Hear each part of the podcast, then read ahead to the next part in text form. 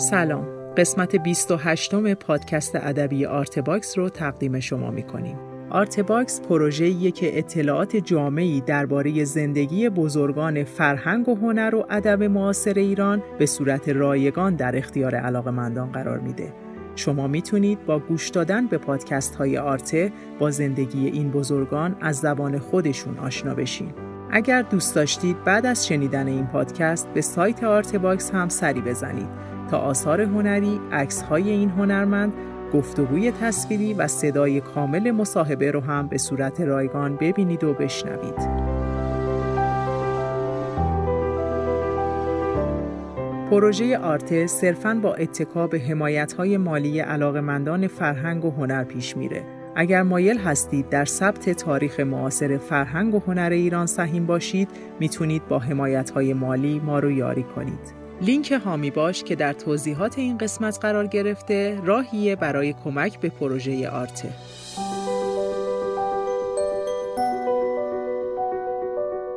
قسمت دهم از صحبت‌های جواد مجابی که درباره تجربه کار ادبی هست رو با هم میشنویم.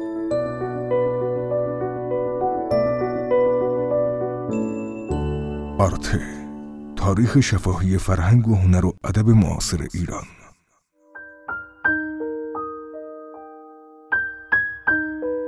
سابقا رمان ها راجبش کمی فکر می کردم و در واقع دنبال یه اندیشه ای بودم برای نوشتن این رمان یه ضرورتی حس می‌کردم. مثلا برج های خاموشی وقتی من نوشتم گفتم ما یه منطقه کبیری هستیم و اینجا حبس و زندان هم یکی از چیزهای خطرناک جاری هست.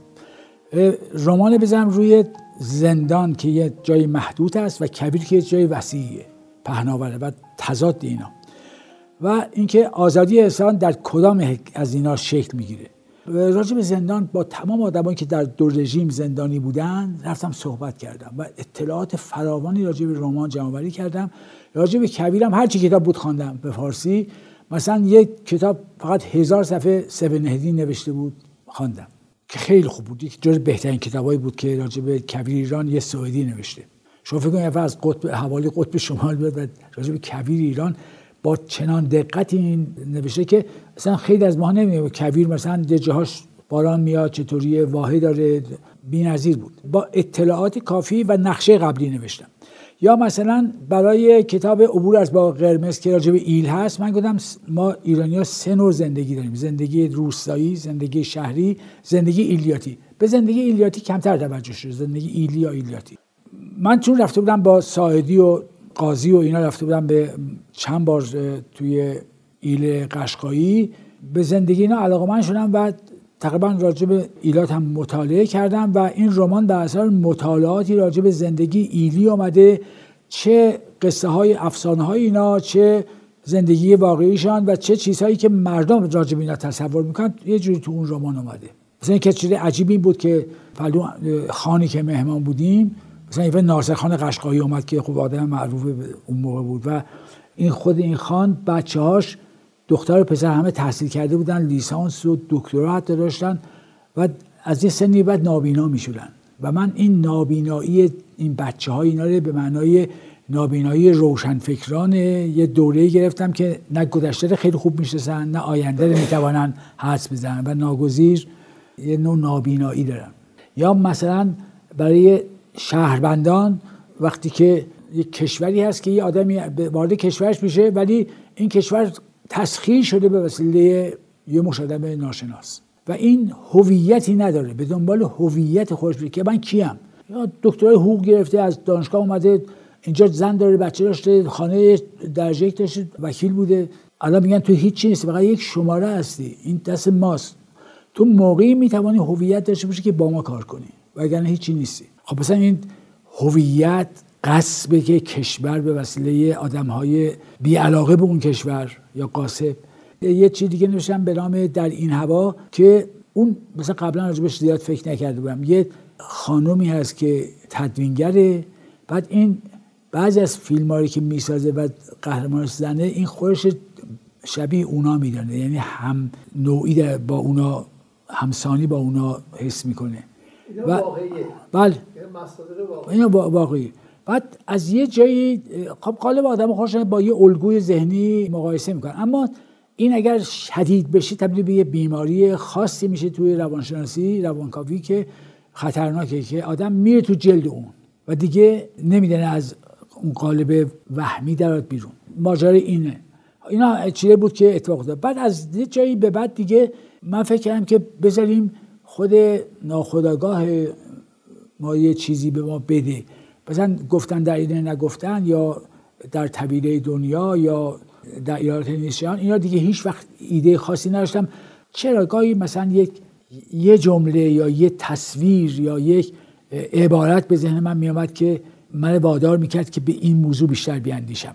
مثلا اینکه کودکان جهان رو اداره می‌کنن یه چیزی بود که به ذهن من آمد.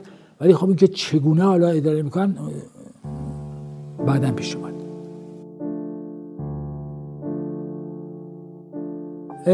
این از برکت توجه من به نقاشی اومده. در سابقه فرهنگ مردمی ایران هنر مردمی ایران کلاش هست. مثلا چلتکه این پارچه های دم قیچی برمیشن؟ به هم دیگه میچسباندن روی لحاف درست بهش میگن لحاف چلتیکه. یا مرصع کاری یا ترسی که مثلا روی غلاف شمشیر گوهر می نشاندن از یه جنس دیگه یعنی جواهر روی چرم نشانده میشه. یه چیزی که از جنس اون قبلیه نیست. یه حاشیه است که روی متن دیگری سوار میشه. تکه چسبانی به قول معروف. حتی توی شعر هم هست مثلا تضمین کردن شعر یک نفر در بین توی شعر خودت این خوش یه نوع کلاژه. شعر اون برمی‌داری توی شعر خودت می‌ذاری. در چیزای مختلف وجود و تاریخچه کلاژ در ایران تاریخچه خیلی قدیمی است ولی چیزی که خیلی مهم است مال محمود خان سباست. محمود خان سبا شما در موزه کاخ گلستان که تشریف ببرید اونجا اهرام مصر آقای محمود خان سبا ساخته با خورده تمر. که شما نگاه می‌کنید اهرام سراسر ساخته ولی میرید جلو می‌بینید که اینا خورده تمره. اینی که یه چیز غربی نیست. متاسفانه ما یه چیزایی داریم که مال خودمانه ولی اهمیت نمیدیم یا نمی‌دانیم. بعد به محض که از غرب میاد ناگهان کلاهمون از شادی پرت می‌کنه. ماسپان اگه داشته باشه کلاژ تو نقاشی خوب مرسوم است. هم تو نقاشی اروپایی هم تو نقاشی خودمان. و اگرچه نقاشان مدرن ما بیشتر از اروپایی ها گرفتن از آدم مثل مثل پیکاسو اینا که یه تیکه روزنامه میچسبن روی تابلوش یا یه تیکه پاشه میچسبن مثلا صادق تبریزی اومد تمام اسناد مداری که تحصیلیش چسبان روی تابلو نقاشی و وسط خطا. یا مثلا مارکو گریگور اومد نون سنگک و دیزی آبگوش چسبان به تابلوش و خانم اعتمادی اومد عکس گرفت از تابلوهاش بعد اینا رو چاپ کرد و این چاپ های اینا رو برش با قیچی برید به هم چسبان و تابلوهای خیلی یه نمایشگاه بزرگ گذاشت. اینا در واقع برسار کلاژ است. من فکرم تو ادبیات چرا ما نریم؟ دقت کردیم که تنها کسی که به یاد آمد چوبکه. توی قصه سنگ صبور اونجا یه دفعه یه تیکه شاهنامه میاره و یه تیکه نمایشنامه میاره وسط یه رمان. و یه جاهایی هم نوعی مقاله وجود داره. برای اینا از جنس خود اون اثر نیست ولی جنس دیگه است که ترسیع شده تو بون البته مشکلی که این کار چوبک داشته اینه که اون تیکای که اینقدر طولانیه که ناگان حواس خواننده از متن اصلی پرت میشه. یکی از ظرافت کار این است که این تیکا باید خیلی کوتاه حد اکثر نصف صفحه یا مثلا ده خط اینا باشه که خود متن زیر تاثیر قرار نده. من تو دو تا رمان این مفصل کار کردم. در رمان های شب ملخ و لطفا دربا ببندید کل اثر کلاژه. یعنی یه مش داستانهای ظاهرا مجزا کنار هم دیگه هست در یک متنی. تمام که میشه انگار یه بمب بیفته بوده وسط اینا و اینا پخش شده بودن. دوباره اون بمب قبل از بمب آدم می‌بینه که اینا یک مجموعه هستن. من اسمش گذاشتم کل تیکه یعنی کل این اثر از تیکه ها ساخته شده. ولی کلاژ به معنای دقیق ترش اونایی است که یه تیکه باشه که شما توی متن درازاهنگ جا بدید توی رمان در طویله دنیا یا در رمان آخری ایالات نیست در جهان من این تیکا رو آوردم. برای اینکه اینها بخشی از تاریخ و ادبیات بودن که کمک می‌کردن به درک بهتر اون فضایی که من دارم می‌سازم و یک بعد دیگه ای میدارم. مثلا توی در طویله دنیا یه جنگ عراق و آمریکا هست که بغداد می‌گیرن اینا. من در این حالی که گزارش های روزنامه های آمریکایی میارم گزارش خودم میارم از فتح بغداد گزارش روزنامه های آمریکایی میارم که چجوری با بمب و اینا موشک حمله کردن به اینا. در عین حال یه دفعه یه تیکه از تاریخ مغول میآوردم که هولاکو چجوری بغداد گرفته. یعنی این در واقع یه جوری می‌خواد به خواننده بگه که این امر تازه نیست همباره به یک کشورهای حمله میشه. یه وقتی مغول حمله می‌کنه یه وقت آمریکا حمله می‌کنه. تو باید قوی باشی که بتوانی جلوی این ایلغارها بیستی. یا کل کتاب در طویله دنیا که بعدا در اینجا در ایران به اسم در این تیمارخانه چاپ شد یه تیکه از احمد خزروی من آوردم از تذکرت اولیا که دوست دارم اینه بخوانم دو ساعت بیشتر نیست. که نشان میده که چگونه یک متن قدیمی می‌تواند ناگهان یک فضای دقیق و درست به وجود بیاره که تو حرفهای تو بهتر فهمیده بشه. چون همیشه من معتقدم اونها جادوگر سخن بودن ماها نوآموز سخن هستیم. دست که من دیگه نمیدارم. اونجا یه تیکه هست احمد خزویه عارف هست. میگه جمله خلق را دیدم که چون گاو و خر از یک آخر علف میخوردند. یکی گفت ای خاجه تو کجا بودی؟ آخه معمولا وقتی آدم میگه اونای گاو خر بودن میگه من نبودم جزونا ولی اون رند بوده گفته ای خاجه تو کجا بودی؟ گفت من نیز با ایشان بودم. اما فرقان بود که ایشان میخوردند و میخندیدند و بر هم میجستند و می ندانستند و من میخوردم و میگریستم. و سر به زانو نهاده بودم و می‌دانستم. این حسب حال روشن فکر امروزیه ده ها نمونه از این بهتر تو اون کتاب اومده. ولی خب مثلا من مخصوصا این جدا نکردم از متن. خواستم توی متن باشه. یه آدمی که خوانده بود اصلا متوجه شد که اینا از یه متن دیگه اومده. گفته که یه چیزای ناگهان موجب میشه نسلت عوض شده. یه جوری گفتم آره راست میگه. حالا به هر حال خیلی کلاش کمک می‌کنه. مثل اینکه شما وسط صحبتان یه یه شعری میارید و اون شعر حرف شما رو هم کامل می‌کنه هم دقیق تر می‌زنه. خب چرا آدم نیاره؟ امر طبیعیه کلاژ امر غیر طبیعی نیست. و من دیگه در کارهای کسان دیگه تقریبا کمتر دیدم که کلاژ به این صورت خیلی زیاد و مفصل آمده باشه. حال ای کسانی هم آوردن من خبر ندارم. به هر حال کلاژ فقط شرطش این است که نباید در متن اختشاش به وجود بیاره. بلکه وقتی که پیکاسو میاد یه تیکه روزنامه رو میچسبانه به تابلوی رنگ روغنی خودش این یه جوری با اون نسبت پیدا می‌کنه.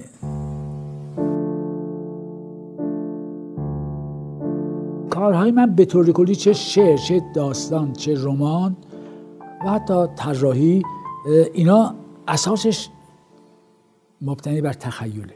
یعنی نخست یک امر خیالی برای من مطرح میشه یه فضای خیالی مطرح میشه. در اون فضای خیالی واقعیت از ابعاد مختلف نمایان میشه. حالا من تو شعر توضیح بیشتر میدم ولی حالا اینجا این نکته می‌خوام خدمتتون میگم که تخیل و تفکر اساس کار نوشتنه. یعنی بدون فکر و بدون تأملات نوشته آدم امر سطحی میشه و بدون خیال پردازی ابعاد وسیعتر و افقهای تازه تر دیده نمیشن. واقعیت نگاری یا واقع نگاری یه جوری مشترک است با بقیه. ولی شما با تخیل می‌توانید به اون یه رنگ و جلای خیلی بیشتری بدید. مثلا سپهری میاد تنه درخت درخت می‌سازه. ولی این هم تنه درخته هم گاهی یه جاهای دیواره یه جاهایی یه حجمی است در برابر فضای خالی. یعنی یه دفعه همینجور شناوره. این قضیه تخیل است که تخیل باعث شده که یه چیزی که همه می‌دیدن این از این این برداره و تبدیل به چیز دیگه بکنه. و در هنر ایرانی به طور کلی خیالی سازی بسیار اهمیت داشته. مثلا یونانیان اسب که می‌خواستن بسازن عین اسب می‌توانستن مجسمه بسازن یا نقاشی کنن. ایرانی ها اسبایی که کشتن اصلا به اسب بیرونی نمیمونه. برای اینکه هنرمند ایرانی میگه, که من اسب باید توی ذهن خودم بسازم یک اسب آرمانی و ایدئال و اون بعدم بکشم. تقلید اون چیزی که در بیرون هست به درد من نمی‌خوره. بازسازی و خلق مجدد اون برای من اهمیت داره. وگرنه ایرانی ها می‌دونستن عین کارا تقلید کنن. کما اینکه شما تو تخت جمشید که می‌بینید خب اون اسب و گاو و اینا چقدر دقیق مادی است و عین واقعیته. بنابراین ولی خاصیت ایرانیا بوده که بیشتر سوبژکتیویته براشان مطرح بوده نه اون مادیت ظاهری و این هنر ایرانیا بوده که البته بعدا غربی هم از کوبیس به بعد این ذهنی گرایی رو بهش توجه کردن. البته در ابعاد خودشان و متوجه با فرهنگ خودشان که از ما گرفته باشن. ولی قرار اینه که این چیز کمی نبوده. که مثلا پرسپکتیو برداشته بودن اینا می‌دونستن پرسپکتیو چیه و من نمی‌تونستن فاصله ها رو ببینن اما تو هندسه و معماری که اینا به کار بردن خب معلومه که چقدر اینا مسلط بودن به این قضايا اما می‌خواستن یه دیدگاه خاصی داشتن یه جهانبینی خاصی داشتن که اون جهانبینی رو می‌خواستن مطرح کنن و نوع رنگگذاری ایرانی یه حساب کتابی داره که مثلا میگه رنگ های سرد برای این آدما به کار بریم رنگ های گرم برای این آدما به کار بریم. این کد هایی داره و اینطور نیست که کاملا اتفاقی باشه. و من در واقع از کسی هستم که شیفته زبان خودمان هستم. البته زبان دیگه هم نمیدارم یه کمی عربی میدارم و یه وقتی هم یه کمی انگلیسی می‌دونستم که چند تا از رسالات دکتری می ترجمه کردم ولی دیگه هیچ وقت ترجمه نکردم. ولی زبان برام خیلی اهمیت داره و تمام عمر سعی کردم زبان یاد بگیرم. یعنی از طریق خواندن متون قدیمی به طور مکرر و همیشگی. صبح مثلا بعضی وقتا شاهنامه می‌خوانم بعض وقتا بیشتر مولوی می‌خوانم بعد مولوی یا سعدی به من میگه که زبان اینجوری هم میشه به کار برد و جای زمیرا رو عوض کرد فعلا رو عوض کرد نحو جمله رو عوض کرد. و چون اون این کاری کرده و استاد زبان هست و صاحب زبان هست من از اون یاد میگم هر جا که یه جای گیر بکنم می‌بینم که مثلا به چجوری به این قضیه پرداخته یا اونقدر مد خواندم که این دیگه تقریبا جزء ذهنیت من شده پرداختن به این لغات. خب یه مدام لغات عربی اینا توی کار من هست. گاهی که می‌بینم لغات عربی دیگه از اندازه معینشان زیادتر میشه اینا رو برمیدم ترجمه می‌کنم. به فارسی تو ویراستاری بعدی ترجمه می‌کنم.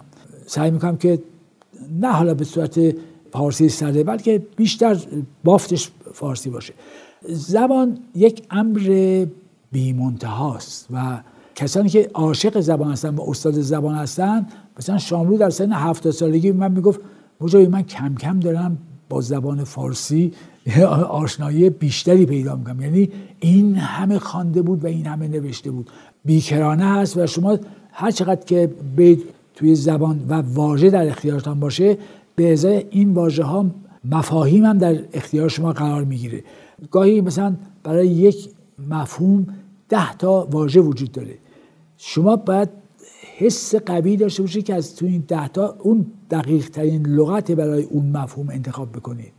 و این اون چیزی که به نوشته معنی میده. چون به قول مارکز میگه تقریبا همه حرفا رو زدن. ما فقط نوع نگاه خودمان رو به قضایا داریم مطرح می‌کنیم. و این درسته. یعنی هیچ حرفی نیست که و مطلب مهمی نیست گفته نشه باشه عشق و مرگ و زیستن و سیاست و اخلاق و این قضیه همه گفتن.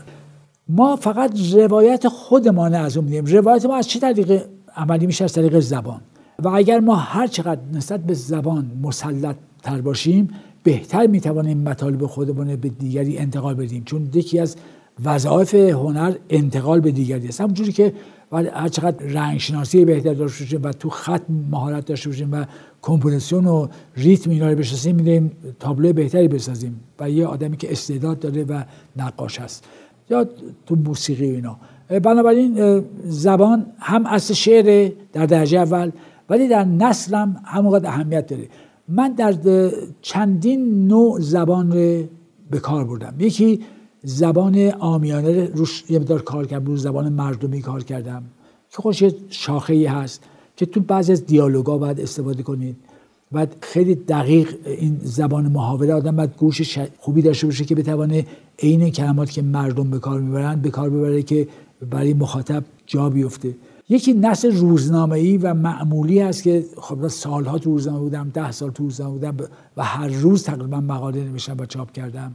و به اون نسل معیار و روزنامه ای که یه نسل تمیز پاکیزه است ولی دیگه شاعرانه یا مثلا ادیبانه نیست. یه چیز که خیلی راحت منتقل می‌کنه. قبل از که من برم روزنامه خیلی قلمبه سرمبه صحبت می‌کردم و مینوشتم. برای اینکه اولا که لحجه قزوینی کمی اصلا ناهموار هست. گاهی هم انقدر همواره که انگار زیر قلتک مانده. تو روزنامه من یاد گرفتم که یعنی با مسئولی که صحبت میگم مسئولی گفت شما تو روزنامه هست برای مردم می‌نویسید. برای خودتان نمی‌نویسید. اینه که تو باید یه جوری بنویسی که مردم هم بفهمن. چون اوایل من یه مقدار ادیبانه می نوشتم اینا یه روز من گفت که تو چرا اینا اینجوری می نویسی گفتم منم حواسم نبود. گفتم من برای روشن فکران می نوشتم می نویسم فکر حواسم نبود که یعنی تو روشن نیستی که نفهمیدی. اون فهمید خیلی بسیار زیرک بود و هوشیار و رند. گفت بله ما وقتی که تو خانه ما نشستیم و شعر بگیم و قصه می نویسیم برای خودمون می نویسیم معلومه. ولی تو روزنامه کار می‌کنیم برای مردم کار می‌کنیم و این با توده کار کردن باید شما به زبان اونا نزدیک بشید حالا البته این به معنی نیست که ما از یه نصر سطح پایین و نازل استفاده کنیم. نه میشه نصر خوب پاکیزه فاخر داشت ولی قادر باشه که مفاهیم انتقال بده. الان مثلا بسیار از نقدها رو من تو سینما می‌خوام یا نقاشی می‌خوام یا رو فکر می‌کرده که داره یه چیزی منتقل می‌کنه ولی هیچی منتقل نشده. کلمات سر جاشون هستن ولی معنایی تو اینا جریان پیدا نمی‌کنه. معنا باید توی اثر جاری باشه و راحت شما مثلا بدانید 50 صفحه کتاب راحت بخوانید و اگر این جاری معانی و مفاهیم جاری نباشه تو الفاظ الفاظ مثل سنگلاخ حالت سنگلاخی داره و یه صفحه می‌خوانه بعد خسته میشه از اینکه ارتباط نمیده برقرار کنه. صفحه پنجم ششم رها می‌کنه دیگه مخاطب امروزی هم بی‌حوصله است. بنابراین من هم با نصر روزنامه کار کردم هم با نصر مردمی زبان مردمی کار کردم و هم با زبان فاخر که زبانی که مثلا تو قابوسنامه هست تو مرزباننامه هست توی بیحقی هست تو شاهنامه هست یه زبانی که یه مشت لغات قدیمی هم توش هست. دوست دارم که مثلا اگر اعتراف می نویسم یه جا بعد اقرار می نویسم مثلا خستو هم بنویسم. حالا خستو ای کسی هم ندانست که من اعتراف هست اصلا مشکلی به وجود نمیاد. چون اقرار رو اعتراف آورده بالا اون خستو هم آوردن ولی اون بالاخره به چشمش می‌خوره که یک کلمه دیگه هم می‌تونه به جای اعتراف باشه. حالا البته در این قضیه افراد نباید کرد اینکه خیلی خطرناکه. شما باید در همون زبان فاخرم کل مومیایی با این زبان نوشته شده. مثلا شروعش اینجوری که خدایگان کشته شد. مثلا بجایی که میگه پادشاه کشته شد میگیم خدایگان کشته شد. خب خدایگان یه چیز که الان دیگه نمیگن. ولی خدایگان لغتی است که در این حال هم به پادشاه مربوط میشه هم به خدا مربوط میشه هم رابطه پادشاه با خدا نشان میده. یه لغت یه اسم دقیقه یه اسم گسترش یابنده است. و این وقتی که رمان شروع میشه با خدایگان کشته شد تو دیگه نمیای بقیهش با نسل معمولی ادامه بدی. ناگزیر با نسل ادامه بدی که متناسب با اون باشه. گاهی یکی دو صفحه رمان که آدم می‌نویسه اون به آدم میگه که تو برای این رمان چه نسلی باید انتخاب بکنی. غالبا خود نصر با خود اثر با همدیگه میاد تو ذهن آدم. ولی خب آدم باید میزان واژگانش فراوان باشه. قالب آدم ها که به زبان فارسی صحبت می‌کنن شاید مثلا با هزار تا لغت صحبت می‌کنن ولی فکر من زبان فارسی بردن در حالی که خب دست کم یه نویسنده باید ده هزار لغت در ذهن داشته باشه تا بتوانه بازی کنه با اینا و یک رنگین کمانی از موسیقی الفاظ پدید بیاره. معمولا من چون تو روزه بودم هر جا که سفر می‌رفتم و از سفر که برمیگشتم یک سفرنامه می نوشتم ولی من دو تا سفر پی در پی رفتم که خیلی متضاد بود. راجع به یکیشان نوشتم راجع به دیگری نتوانستم بنویسم که اشاره می‌کنه به سانسور روشنفکری. من رفتم مکه. دوست داشتم برم ببینم این مناسک و این مراسم بدوی که در اونجا هست. این یعنی چی یک میلیون آدم توی یه جای جمع میشن؟ و اصلا ما ندیدیم در جای دیگه که تو زندگی ما ندیده بودم مثلا هزار نفر دور هم جمع بشن چون میتینگ ها قدغن شده بودن. بعد گفتم دوست دارم برم یه میلیون آدم که دور هم جمع میشن این ارتباط این جمعیت چیه؟ اصلا چه اتفاقی میفته حالا من بودم حال آل احمد هم چی نوشته و خسی در میقات من گفتم بریم یه تجربه شبیه اون داشته باشیم. بدون که حالا انگیزه های مذهبی باشه و اینا. بلند شدم رفتم. برگشتم یه سفرنامه نوشتم که چاپ شد. بلافاصله رفتم مسکو. از این پرستشگاه به پون پرستشگاه سوسیالیسم. بیست روزی دعوت شدیم با, با گروه سینماگران. جز اولین سفرهایی بود که می‌رفتن به فستیوال های مسکو اینا. رفتیم اونجا فیلم های احمقانه که همش راجع جنگ بود این حرفا نشان دادن و یه دونه فیلم قابل توجه نبود. این بود که ما بیشتر وقت کردیم که با هنرپیشه و از کارگردان صحبت کنیم وگرنه خود فیلم دیدن نداشت. من وقتی برگشتم از اونجا خواستم سفرنامه خود بنویسم متوجه شدم که این مسکویی که من دیدم مردم بیلبخند فحشاء زیرزمینی دلالی روزمینی و بدبختی عمومی و خانه های تنگ و تاریک من این رو بنویسم دوستان تودهی که اونجا رو بهشت دنیا میدنن میگن این یا از ساواک پول گرفته یا ساواک بهش پول داده. این دیگه در این ارتباط پیدا نمی‌کنن. نه نه نتوانستم بنویسم. این خیلی بده که شما به عنوان یه آدم بری یه جایی بخواد نظر خودت بگی. البته مثلا آقای بد دکتر بدی رفت نوشت یک بلایی سرش آوردن که اون سرش من گفتم خب می‌دونستم که چنین واکنشی رو خب که اونها خوشن که نمی‌دونم اونجا چه خبره. از طریق تبلیغات به این قضیه آشنا بودن. تبلیغات هم اونجا بهشت روی زمین نشان داده بود.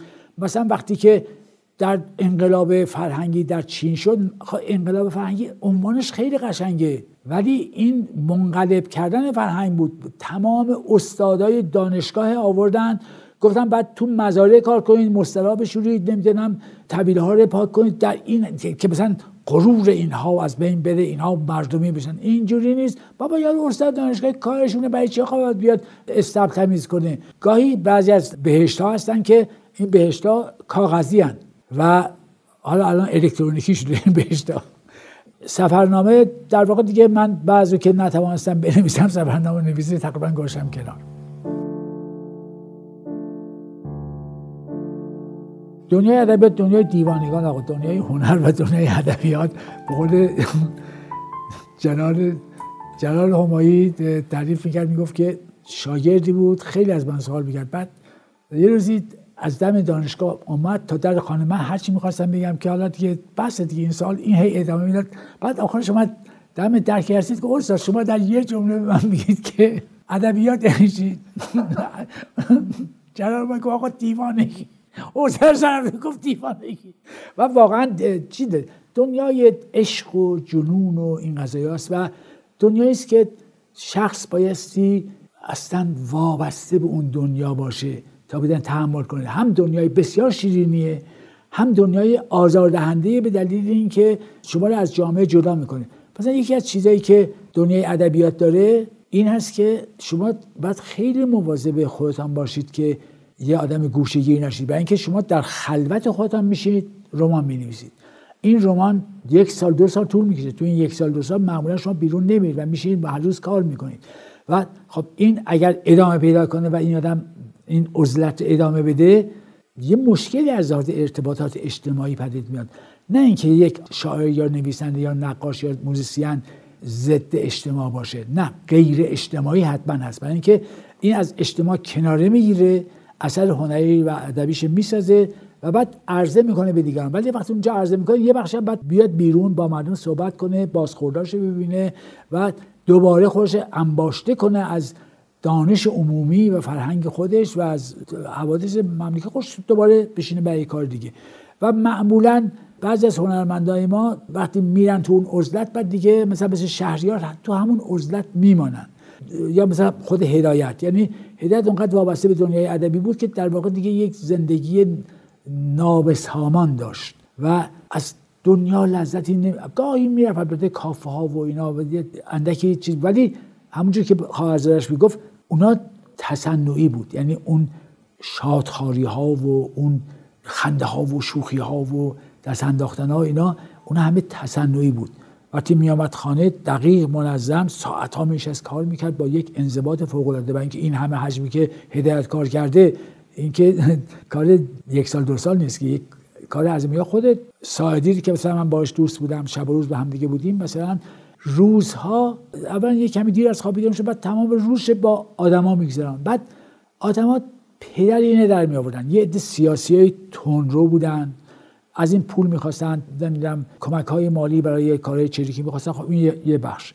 یه مش دوستاش بودن یه مش خانم ها بودن یه مشتم آقایانی که می‌خواستن یه جور خودشون به این بچسبانن بیان ما دوست سعادی هستیم. بنابراین وقتی این با اینا میگذاشت من یه بار بهش گفتم آخه حیف است تو که بهترین نمایش نویس این مملکتی که این همه وقت تو رو میگن. تو مثلا به با یه آدمی که هیچ کار هست ساعت ها میشین وقت بگذاری این وقت تو ارزش داره بعد صرف خلاقه بشه.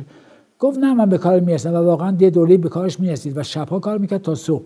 اصلا سادی ذهن خلاق و جوشان داشت. بعضی ذهن خلاق دارن ولی گاهی کار می‌کنه گاهی کار نمی‌کنه. ولی یه آدمایی هستن که همیشه ذهنشان سوژه آفرینه. سایدی همینجوری که صحبت می‌کرد سوژه همینجوری مثل اردشیر محسس که سوژه یا کسان دیگه پر از سوژه بودن. و حالا به هر ادبیات واقعا یه وضعیت غیر یعنی آدم غیر عادی تو ادبیات کار می‌کنن. حالا یه عده‌ای روی حساسیت خودشان به طرف هنر میرن. یه عده‌ای به خاطر ساختار مغزی خودشان میرن که اونا موفق ترن یه عدم فکر من شهرت چیز مهمی است و یه جایی پیدا کنن میرن به طرف ادبیات که اونا خود طبعا بازنده میشن.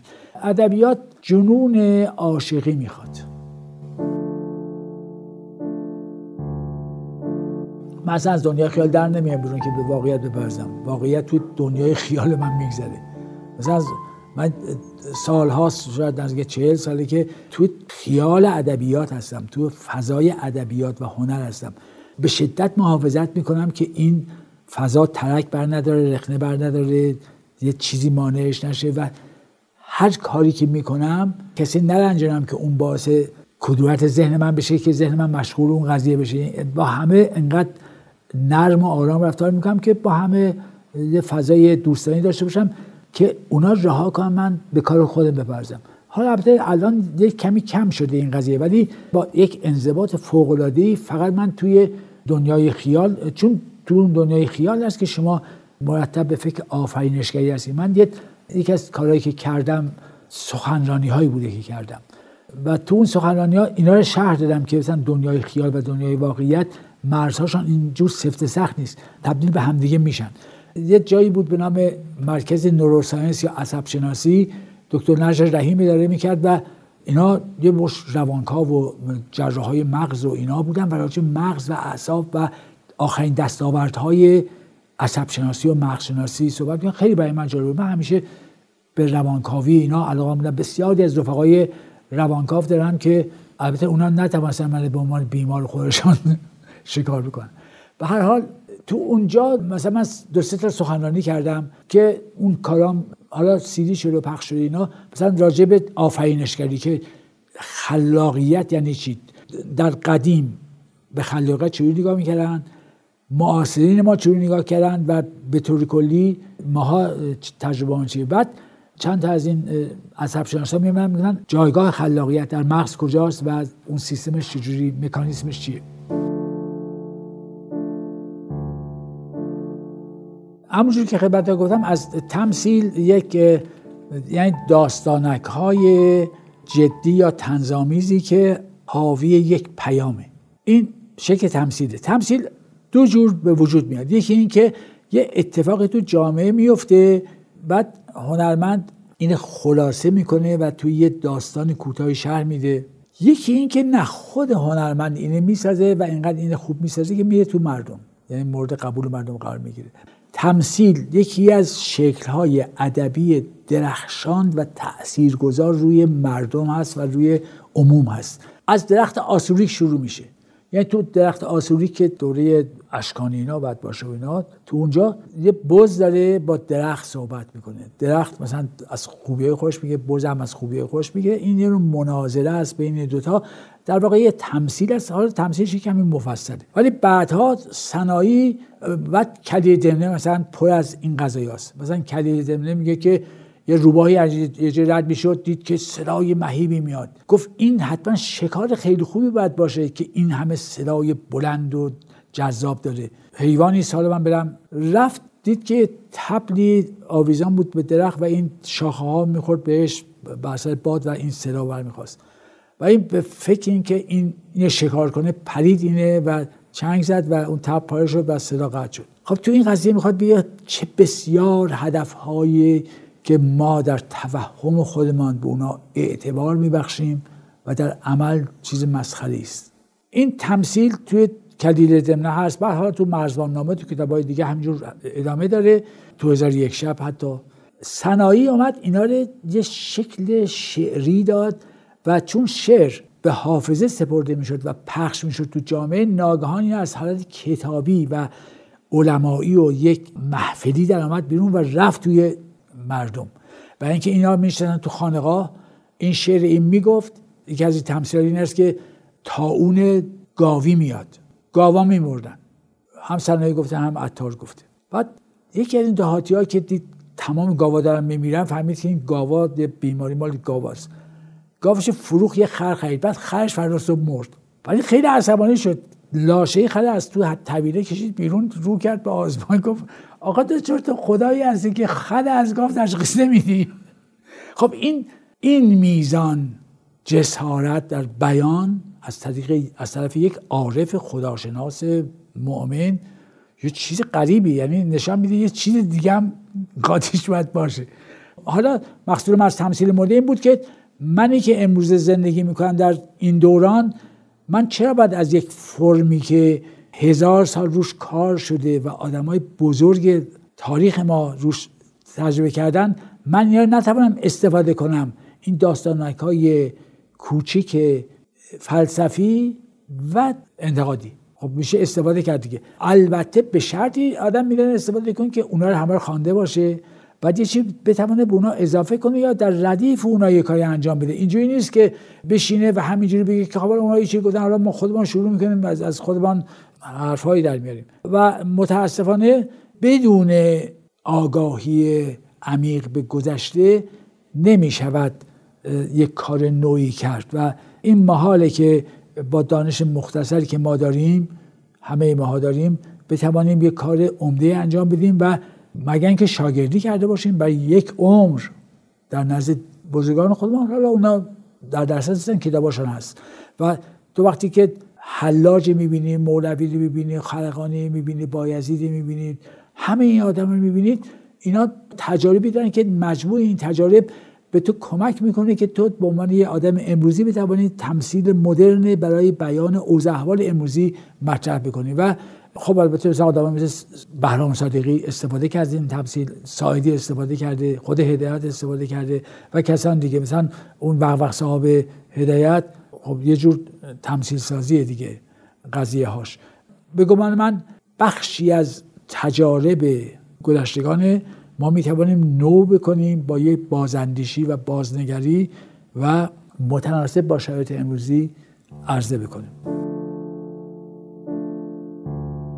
من تصور می‌کنم بدون شناخت دقیق هنر و ادب گذشته نمی‌توان کار تازه کرد. یعنی در واقع اون سنت ما بوده که در زمان خودشون کار نو بوده. بعد وقتی زمان اون سنت شده و از دل این سنت یه تجدد دیگه ای مطرح شده. همینجور مرتب مدرن از توی درون سنت زاده میشه. من سالها پیش مقاله نوشتم مثلا حوالی شاید پنجاه بوده نوشتم که مدرن بودن عبور آگاهانه از سنته. عبور باید کرد از سنت و آگاهانه عبور کرد. شما باید سنت بشناسی و ازش عبور کنید برسی به مدرن. و حافظ برای دوره خودش مدرن بوده. زاکانی مدرن بوده. بعد الان جز سنت تنز ما هستن. ده خدا حتی برای ما هنوز مدرنه و اینکه جور معاصر ما هست. بنابراین اینکه سنت در برابر مدرن قرار میدن یه چیزی است. البته مدرن با مدرنیته یه تفاوت عمده داره. مدرن به معنی چیز جدیده. هر کسی در دوره خوش حرفی که می‌زنه جدیده دیگه. آدم مهمی که میاد حرفی می‌زنه مثلا غزل حافظ غزل صاحب مدرنه در زمان خودش. بعد تبدیل به سنت شده. اما مدرنیته در واقع یک مجموعه ای از آگاهی های بشری هست که مبتنی بر میراث فرهنگی و تجارب دست اول بشریه به این معنا که گالیله اومده گفته زمین مرکز کائنات نیست. خط بطان کشه بر خیلی از حرفا. فروید اومده گفته انسان یه موجودی است یه کمی شبیه حیوانات. اینجور هم اشرف مخلوقات نیست و هزار تا گرفتاری داره. مارکس اومده حرفای خودش زده راجع به طبقات راجع به تاریخ این قضیه. نیچه آمده اون حرف نامربوط زده که خدا مرده است و اینا. و بعد ترکیبی از شعر و فلسفه به وجود آورده. مجموع این آدم ها به اضافه چند نفر دیگه اینا مثلا بیکن اومده چیز کرده. از قرن 15 هم تا زمان ما مدرنیته از قرن 15 هم شروع شده. یه, تفک... یه میانگینی از تفکر بشری و کل میراث جهانی که به یه جایی رسیده. این میانگین تو مدرنیته حرکت کرده. و مثلا در دوره قبلی تو رژیم قبلی مثلا ما با مدرنیته زیاد آشنا نبودیم. مدرن با مدرنیته اشتباه می‌کنیم تجدد با مدرنیته اشتباه می‌کنیم الان مثلا یه 15 سالی هست که مقالات فراوان و کتابای فراوان راجع به مدرنیته نوشته شده که مدرنیته چیه؟ مثلا مدرنیته جایگاه انسان شهر میده. جایگاه ملت ها حرکت فرهنگ, فرهنگ ها زندگی عرفی فردیت گرایی این اینجوری کار اساسی که انواع تبعیضات تبعیض نژادی فرهنگی جنسیتی اینا همه یه جوری تو مدرنیته است و کسی که با اون با مدرنیته آشنا نباشه طبیعتا نمی‌تواند برای دنیای مدرن پیام تازه‌ای بده و باید حتما بدانه. یعنی کسی که مسئله مهاجرین براش مطرح نباشه پناهجوها. مسئله محیط زیست براش مطرح نباشه. مسئله برابری زن و مرد براش مطرح نباشه حقوق بشر براش مطرح نباشه. همخانی فرهنگ های جهان و همزیستی تمدن ها براش مطرح نباشه. این چی می‌خواد بگه برای مخاطبانی که حدودا این چیزا رو می‌دانن؟ بنابراین کار هنرمند علاوه بر اینکه گذشته بعد بشه سنت بشناسه باید زمان خودش هم بشناسه. اشراف به گذشته مسلط بودن به زمان حاضر و نقشه داشتن برای آینده. اینا باید توی یک متفکر جمع باشه که هنرمندم از دایره متفکرین به دور نیست.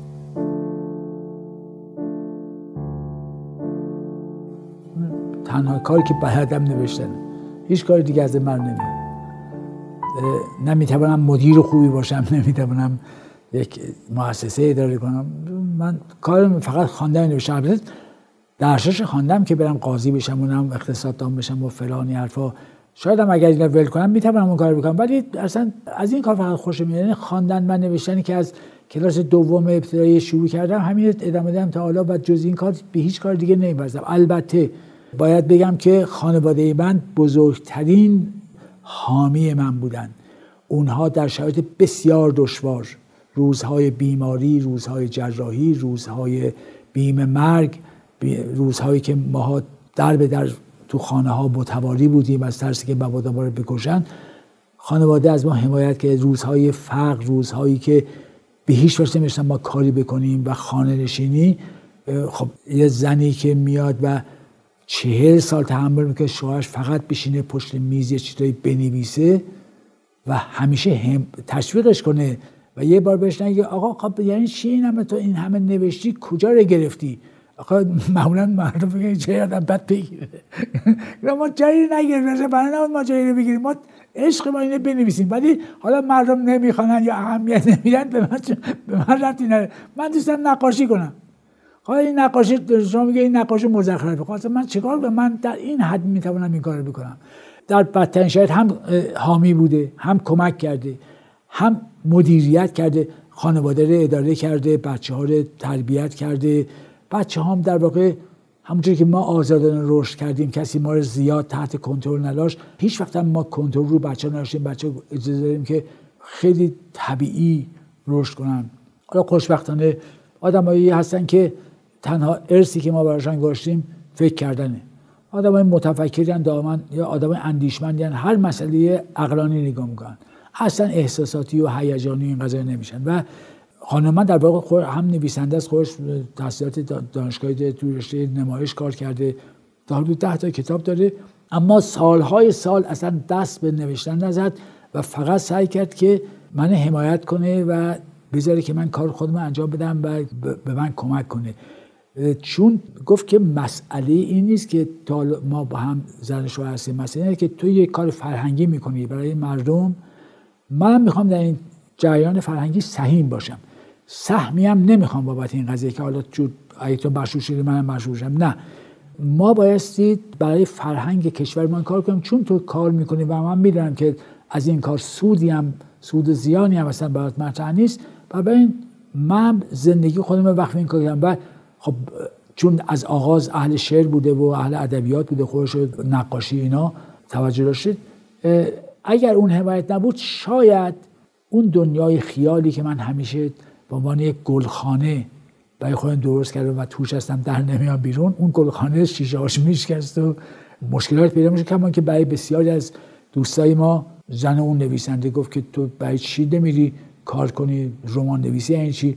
مثلا مسافر کشی می‌کرد. خانواده خیلی اهمیت داره که برای هنرمند بتوانه کمک کنه. البته خب این یه طرف است متاسفانه. یعنی اونها تمام وقت خودشون تمام انرژی خودشون صرف می‌کنن که مثلا این نویسنده و شاعر کار خودش بکنه ولی هیچ سهمی هم نمی‌برن. من توی یکی از رمان ها که عبید باز میگردد در واقع این انتقاد به خودی کردم که عبید برمیگرده از تبعید میاد به شهر خودش و زن بچهش میان. اونجا برخلاف خانواده من زنش میگه که تو رفتی و درگیر شدی با قدرت حاکم زمان خودت. و الان آدم مشهوری شدی. ولی ما در فقر بودیم و در بیپناهی بودیم. سهم ما چی میشه؟ این یه سوال مهمه. و اگر تو انصاف داشته باشی به عنوان هنرمند باید مدیون اون حمایت ها و اون همدلی ها باشید چون بدون اون همدلی می‌شد من نیمی از این کارا رو بکنم. ولی نمی‌تونستم کل این کارا رو بکنم. چون منم آدم سرسختی هستم و در واقع خیلی با انضباط هستم. اما وقتی که توی خانواده نابسامان آدم باشه البته میگم حق اونا هست که بگن یعنی چی؟ و این میدارم چه سال بشینه چی بنویسه هیچ درآمدی نداشته باشه؟ یه چندرغاز هم حقوق اداری داشته باشه. ولی خب هیچ وقت این گفته نشده من. بعد همیشه برعکس گفتن که تو باید این کار بکنی و هر موقعی که من در منتهای فشار بودم همون موقع خانواده اومده گفته که حمایت فوقالعاده کرده و گفته که مبادا خودت ببازی یا عکسش هم اینجوری بوده. مثلا رئیس جمهور میگه بیا با ما افطاری بخور. مثلا من میگه مبادا بری. یا میگه من نمیرم. میگه اگر می‌خواستی بری من نمیرشتم. من اولین حرفی که میدم اینه که ما آدم سیاسی نیستم اصلا. بنابراین به جهت سیاسی آگاه هستم ولی, ولی اصلا برام مهم نیست. اون چی که مهم نمی‌کنه نه فقط سیاست بلکه امور دنیویره دو تا عامله. یکی عرفانه که من در جوانی باش آشنا شدم و هنوزم ادامه میدم شناختشه بدون که عارف باشم. تو عرفان به آدم میگه که به قول صاحب میگه هر نقش نیک و بد که در آینه دیده ایم صاحب ز خاطر روشن سترده ایم میگه اصلا شما میگید این نقش خوبه این نقش بده. من میگم اصلا نقش خوب و بد مهم نیست. حافظ میگه که حافظم نقش نیک و بده میگه که به جا نمیمانه. میگه مهم آدم نام نیک داشته باشه ولی نام نیک هم نداشته باشه اصلا اهمیت نداره. وقتی مرد دیگه تمام قضیه حالا یه مدتی یه چیزایی براش میگن بعد تمام میشه میره. بنابراین عرفان خیلی به آدم کمک می‌کنه که آدم فریب عنوانها رو نخوره مثلا در مورد شهرت خب خیلی خطرناکیه برای یه آدم. من تو روزنامه بودم یه مدتی که تو روزنامه کار کردم تقریبا مشهور شدم. که هر روز عکسم تو صفحه که داشتم چاپ می‌شد مقالات من میخواندن. حالا بعضی مقالات شیرین بود بیشتر میخواندن و مثلا 40 50 نفر میشناختن. خب یه شهرت خوبیه دیگه برای یه جوان مثلا سی ساله. بعد من متوجه شدم چقدر احمقانه است این قضیه. مهمی نیست که آدم مشهور باشه. مهم اینه که آدم آدم دوست داشته باشن. اونا وقتی تعداد خیلی کمی هستن. و در دراز مدت اتفاق بوده که آدم محبوب باشه به جای مشهور. خب اسقد قاتل هم مشهوره. دوست داشتن مردم اونم دوست داشتن اینکه این آدم در اندازه های خودش دوست داشته نه اینکه حالا قلوف کنن. حالا مثلا بسیار ستاره های سینما مردم حتی محبوب هم هستن. اما فرق می‌کنه که حالا مثلا چجوری به فرهادی نگاه کنن تا مثلا به آقای فخیم زاده نگاه کنن. دو محبوبیت متفاوته. یکیش با یک آگاهی عجیب غریب تو همه یکی با مهارت های فنی. به حال یکی عرفان در من یک نوع تواضع به وجود آورد که وظیفه ماست که متواضع باشیم. برای اینکه هیچی نیستیم در این جهان و این جهان در منظومه هیچی نیست. بنابراین اصلا این نوع حرفا همش خیالاته. دومین نکته خواندن فلسفه و درک مسائل فلسفی از طریق رمان‌های اندیشگی یه جوری ما را آرام کرد و و نوع زندگی که داشتیم که با نوع قناعت همراه بوده اون به اون فروتنی اولیه افزود. و مثلا من هیچ وقت دنبال سیاست نرفتم دنبال تو فعالیت سیاسی شرکت کردم. مثلا امضا می‌کرد علیه سانسور. خب من جز اول امضا کنندگان بودم. یا مثلا اوایل انقلاب قبل از انقلاب بسیار از بیانیه های سیاسی رو امضا کردیم. علیه سانسور علیه نمی‌دونم استبداد فلان حرفا. ولی نه عضو حزبی شدم نه گرایش حزبی داشتم که طور سازمانی کار بکنم. خب الگوهایی که داشتم مثل هدایت اینا چون اونا این کار نکرده بودن ما از اون یاد گرفته بودیم نه اینکه حالا ابداع خودمان باشه.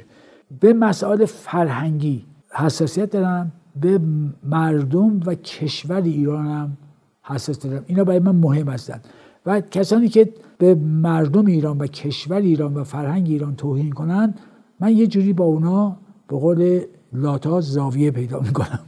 و در غیر این صورت با همه آدم ها یه جوری در یک اعتدال روحی به سر می‌برم. اینا برام یه جور اهمیت خاصی دارن. مخصوصا فرهنگ مردم ایران. اصلا اساس علاقه منه. من به مخاطب فکر نمی کنم من هر موقع که یک اثری می نویسم به یک موجودی فکر می‌کنم که بسیار بالاتر از من یعنی حد نهایی ذهن منه که بسیار سختگیره و بسیار بیشتر از من میدانه. من در حضور اون که داناتر آگاهتر دقیقتر هست می نویسم و دلم می‌خواد که یک کاری بنویسم که اون مخاطب فرضی که منتهای ذهن هر کسی هست اون راضی باشه.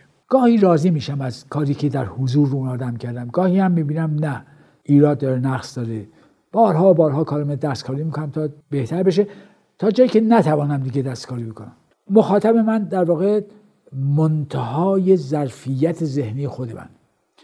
بعد اگر تو بتوانی خودت راضی کنی که کار درسته صادقانه و صمیمی و است و با تمام جان و دل این کار کردی مخاطب پیدا میشه. مخاطب خیلی مهمه خیلی اهمیت داره. هرچقدر مخاطب آدم بیشتر باشه بهتره. اما ما دنبال صدیقه مخاطب نمیریم بلکه دنبال بالاترین صدیقه فرهنگی میریم. من دوست دارم که خب کار من بهمن محسس می‌خوانه بگه باری کلا. داروش شایگان می‌خوانه بگه اه چقدر قشنگ چقدر ابدایی یعنی گاهی اون منتهای ذهنی آدم چیزای بیرونی هم داره الگوهای بیرونی هم داره. مثلا یه مدتی من شعر می‌گفتم میگم اگه مثلا شابلو این شعر بخوانه چی میگه؟ میگه مجاب این مزخرفات چیه گفتی مثلا؟ خب می‌دونستم که مزخرف هست اصلا برای اینکه هنوز اون جای خوش پیدا نکرده از نقد های مثبت نمیشه گفت که خوشحال نمیشم. این خیلی عداست آدم خوشحال میشه از تعریف کنم. خب کی خوشحال نمیشه؟ اما تعریف با تحلیل متفاوته. من دوست دارم که کارهای من بیشتر تحلیل بشه و واکاوی بشه شکافته بشه و اصل مطلب طوری مطلب بشه که من خودم یه یاد بگیرم. مثلا میگه این رمان تو که تو فکر می‌کنی راجع به جسمانیته مثلا این اصلا راجع به جسمانیت نیست. این جهان ماورایی رو مثلا شرح میده. آدم میگه من اصلا به خودم فکر نکردم. چقدر جالبه. نقد های مساعد توی بسیار از نقد هایی که برای من نوشتن من تو چند تا از این نقد ها مثلا خوشم اومده خب خوشحال شدم که و تشکرم کردم از اون شخص. این اواخر یاده مثلا در که اصلا من نمیشناختم. تو عراق مثلا برشود یه نقد راجع به شعره بنوشت فوق العاده دقیق قشنگ آکادمیک و روشمند. مثلا من حیرت کردم چجوری بوم که این آدمی هیچ وقت من نیده هیچ چیز مثلا خبر نباز یادم این همه دقیق و با علاقه و با دقت هزار صفحه شعر خوانده و اینجور مسلط توانسته چیز کنه. خیلی هم تعریف کرده بود خب خوشحال شدم. نقد های منفی من خیلی کم داشتم. حالا یا اونا مراعات می‌کنن نقد منفی نمی نویسن یا حالا هرچی هست. کلا آدم وابسته به نقد نباشه راحت تره دیدم داستایفسکی یا کسی دیگه است میگه که منتقدین قابل مقایسه با معلفان نیستن برای اینکه ما ندیدیم مجسمه هیچ منتقدی تو میدان ها بزن ولی مجسمه نویسندگان شعار رو میزن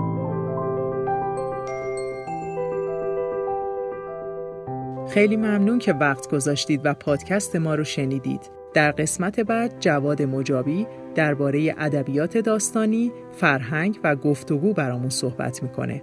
امیدوارم که قسمت بعدی رو هم دنبال کنید. تهیه کننده پروژه فخردین انبار تولید پادکست زهرا بلدی و پرهام وفایی همکاران این قسمت حسین سلامت پرهام وفایی و حسین راستی متن خلاصه پادکست شکیبا شخصیان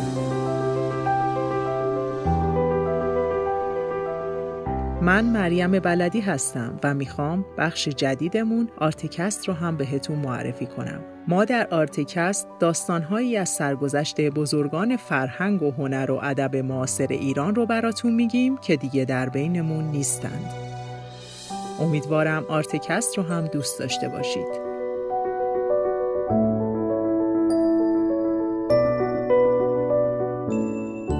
وبسایت ما artebox.ir